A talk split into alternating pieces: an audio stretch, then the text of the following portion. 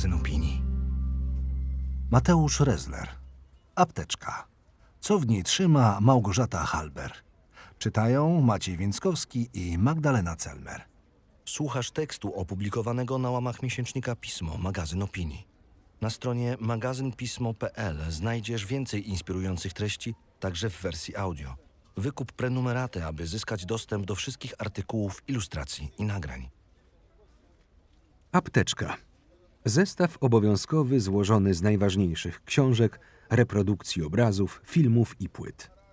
Może być stały lub zmieniać swoją zawartość. Różny u każdego, niepowtarzalny.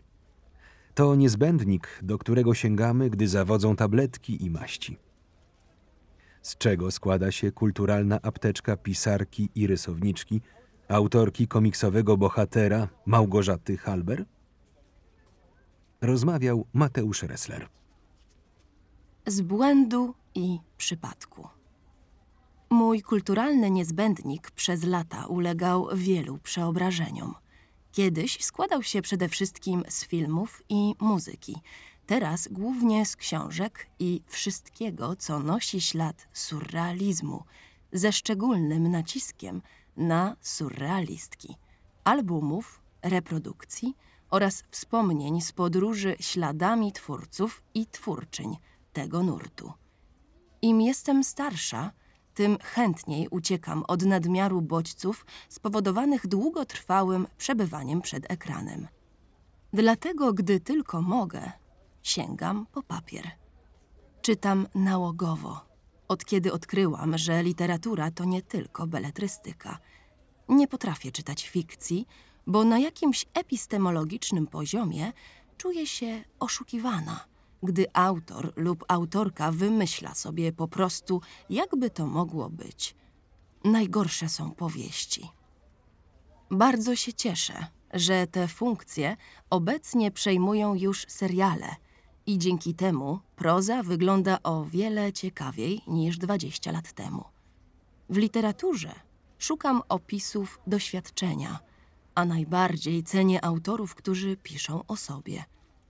Ważna jest dla mnie zarówno proza Mirona Białoszewskiego, eseje Rebeki Solnit, jak i w poszukiwaniu straconego czasu Marcela Prusta. Bardzo lubię też książki prozatorskie, napisane przez poetów, na przykład przez Katarzynę Michalczak czy Grzegorza Uzdańskiego. Tam znajduję właśnie opis doświadczenia językiem, który jakoś się do tego opisu przymierza po swojemu. Próbuje inaczej nazwać to, co przeżyte. Można więc powiedzieć, że kieruję się myślą Platona. Interesują mnie prawda i język. Choć jestem po filozofii, ta, którą kończyłam, wydawała mi się skostniała, bardzo nieprzystająca do codziennego życia. Wolałam czerpać ze świata, w którym panowała wolność totalna.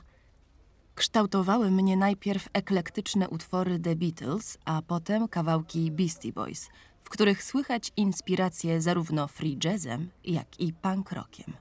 W okresie studiów zaczęłam poznawać również myśl feministyczną. Natrafiłam na tekst Agnieszki Graf, który zapowiadał jej mającą się dopiero ukazać przełomową książkę Świat bez kobiet płeć w polskim życiu publicznym.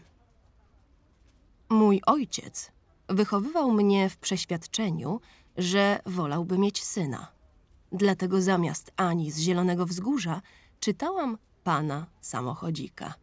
Już wtedy nie odnajdywałam się w odgórnie narzuconych schematach płci, ale nie odczuwałam jeszcze braku silnych żeńskich narracji w przestrzeni publicznej. Teraz traktuję feminizm jak pracę detektywistyczną. Zastanawiam się, jakie stereotypy płciowe sama wciąż podświadomie utrwalam i jak mogę je jeszcze podważyć. Za twórczyniami rozglądam się również w kulturze. Jednym z najbardziej wartościowych przedmiotów w mojej apteczce jest książka Agnieszki Taborskiej Spiskowcy wyobraźni Surrealizm.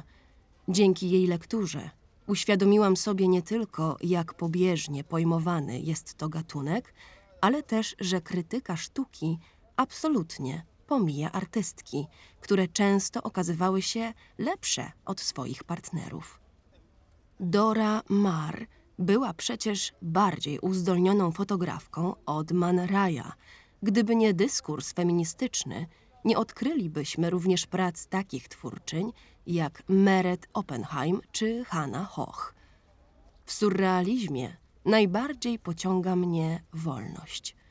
To nurt, który z założenia ma być egalitarny i ma zacierać granice między kulturą niską a wysoką. Pozwala na eksperymenty z formą, przenikanie się różnych mediów i zabawę, a to jej najbardziej brakuje w dorosłym życiu. W zeszłym roku przeczytałam Jak robić nic manifest przeciw kultowi produktywności Jenny Odell. Jest tam określenie, które cały czas we mnie rezonuje. Życie w ukryciu. Bohater, który sam w sobie jest apoteozą błędu, zdecydowanie wziął się z takiego życia w ukryciu. Rysuję go na zużytych kartkach, korzystając z tego, co mam pod ręką. Nie martwię się wtedy, że coś się popsuje.